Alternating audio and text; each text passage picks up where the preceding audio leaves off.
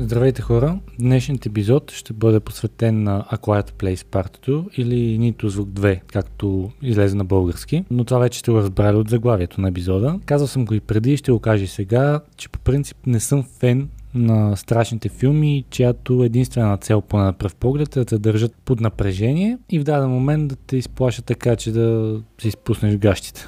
Не ми допадат, защото също така в повече случаи залагат именно само на този jump scare ефект, а не на сюжет, развръзки, актьорска игра, заснемане и така нататък. И двата филма за нито звук приспадат към хорър жанра, но честно казвам не би ги сложил там, защото са доста по-добри от масовката представители. И двата филма са по идея и сценарий на Джон Кразински, като именно с първия актьора направи своя режисьорски дебют. Нещо, което по принцип е доста амбициозно. Има не един-два примери за актьори, които са поемали по точно този път, но не им се получавало. Е, аз мятам, че на Кразински му се получи и получава. Поне за тези два филма, разбира се. Първият, така наобщо казано, показа светът потънал в нетипична за него тишина, защото по неясен начин планетата се е напълнила с странни извънземни, които са слепи, но пък за сметка на това чуват отлично. И така те почват да избиват хората, които издават шум. И, но не само шумните биват убивани, всеки който издаде какъвто и да е звук, волно и неволно открито е потенциална мишена. Семейството на Евелин или Абът успява да предпази децата си Маркъс и Риган с а, много усилия и наложени правила. Много се чудих честно казвам дали да издавам нещо от първия филм, но ще го направя, защото все пак минаха 3 години от пускането му. Ако обаче някой иска да го гледа все още и не го е, може просто да скипне следващите минута-две. Та, децата на Евелин и Ли са глухонеми и двамата правят всичко възможно да ги запазят а, живи и здрави. Следват се много правила за безопасност и четиримата така общо взето са на, намерили своят начин и своите пенизи да оцелеят в този тих ад, би го нарек. Става обаче още по-сложно, когато Евелин ражда, защото с едно бебе звукът е абсолютно гарантиран и неконтролиран. И така в крайна сметка Ли умира, за да защити семейството си. В нито звук 2 действията така Общо взето започва там, където първият филм ни остави. Евелин е сама, вече с три деца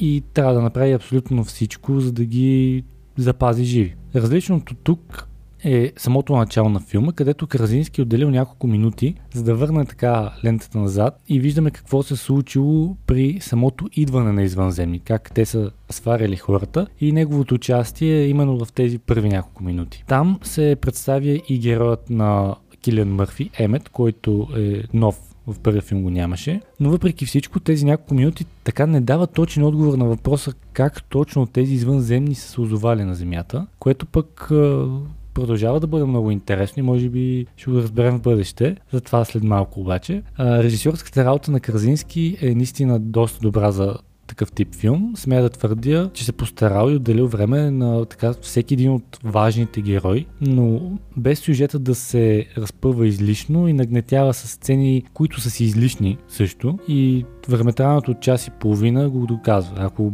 беше разпъвал излишно, той ще да е 2 часа или 2 часа и половина, което за такъв филм е просто самоубийство. Но като цяло, нито звук 2 хем те държи така на ръба на седалката, но не толкова от страх, а от тръпка и така леко напрежение какво ще се случи, защото ти е интересно какво и как. И както казах вече, Кразински не залага на безмисленото пуцане по извънземни и разчленяване на хора. Мисля, че е успял да намери така баланса между двете неща по доста добър начин. И съм доста впечатлен от факта, че го е направил с малък за Холивуд бюджет. Първият филм е струвал на Paramount под 20 милиона долара. 17, ако трябва да бъде точен. А приходите от бокс офиса надминаха 300 милиона, което са много пъти печалба за тях. Затова и втория филм е с по-висок бюджет, 61 милион долара, което пак е малко за холивудски филм с CGI и така нататък. А приходите пък тук за малко не им достигна да са 300 милиона, но отново е впечатляващо, защото беше пуснат през май миналата година в условията на пандемия. На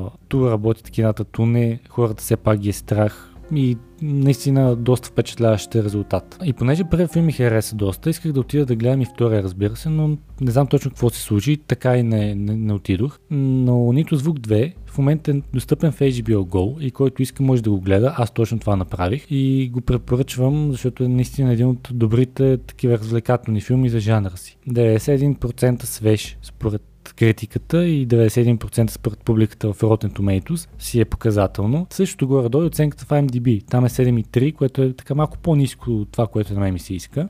Аз лично гласувах с 8, като първоначално дори бях тръгнал да цъкам девятката, но се спрях, защото да, добър, да, хареса ми, но съм си казал, че 9 и 10 са отделени за неща, които са наистина вау за мен. И нали, не е чак толкова вау. Добрата новина за мен като човек, който харесва дата филма и за всички останали, които им се кефят, е, че се готви спин-оф. Той по всяка вероятност няма да... Него няма да присъстват Кързински и Блънд. Историята ще се разгърне с други герои. Не е ясно какви, кои и как ще стане. Но за съжаление е ясно, че Джон Кразински няма отново да режисира, което мен малко ме разочарова, но силно се надявам, че Майкъл Сърноски, който ще режисира, ще свърши добра работа и няма да го пропасти всичко. В заключение, ще кажа, че да гледате филма, ако търсите нещо леко за гледане. А и ако сте фенове на Килен Мърфи, разбира се. Честно казвам, за мен след Пики Блендърс този човек така ми влезе под кожата, че няма мърдане. А в Нито звук 2 отново показва, че е чудесен актьор и се справя